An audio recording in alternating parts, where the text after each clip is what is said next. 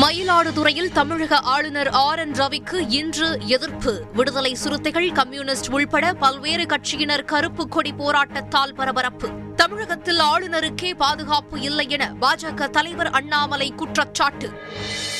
தொழில்துறையில் தமிழ்நாடு வேகமாக முன்னேறி வருகிறது. பத்து மாதங்களில் அறுபத்து ஒன்பதாயிரம் கோடி முதலீடுகள் ஈர்க்கப்பட்டுள்ளதாக முதலமைச்சர் ஸ்டாலின் இன்று பெருமிதம். தமிழகத்தில் வீடுகளுக்கே நேரடியாக குழாய்கள் மூலம் எரிவாயு விநியோகிக்கும் திட்டம். முப்பத்து ஐந்தாயிரம் கோடி ரூபாய் செலவில் நிறைவேற்றப்படும் என அரசு இன்று அறிவிப்பு.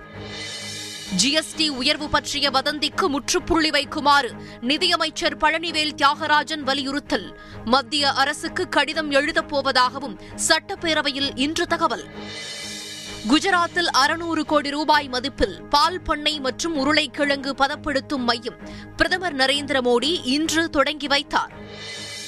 சென்னையில் தனியார் பள்ளி பேருந்து மோதி மாணவன் உயிரிழந்த விவகாரம். பள்ளி முதல்வர் உள்பட மூன்று பேர் இன்று பணி நீக்கம். ஆப்கானிஸ்தானின் மேற்கு காபூலில் பள்ளியில் இன்று அடுத்தடுத்து மூன்று குண்டுகள் வெடிப்பு இருபது பேர் பரிதாப உயிரிழப்பு ஏழு குழந்தைகள் உள்பட பதினான்கு பேர்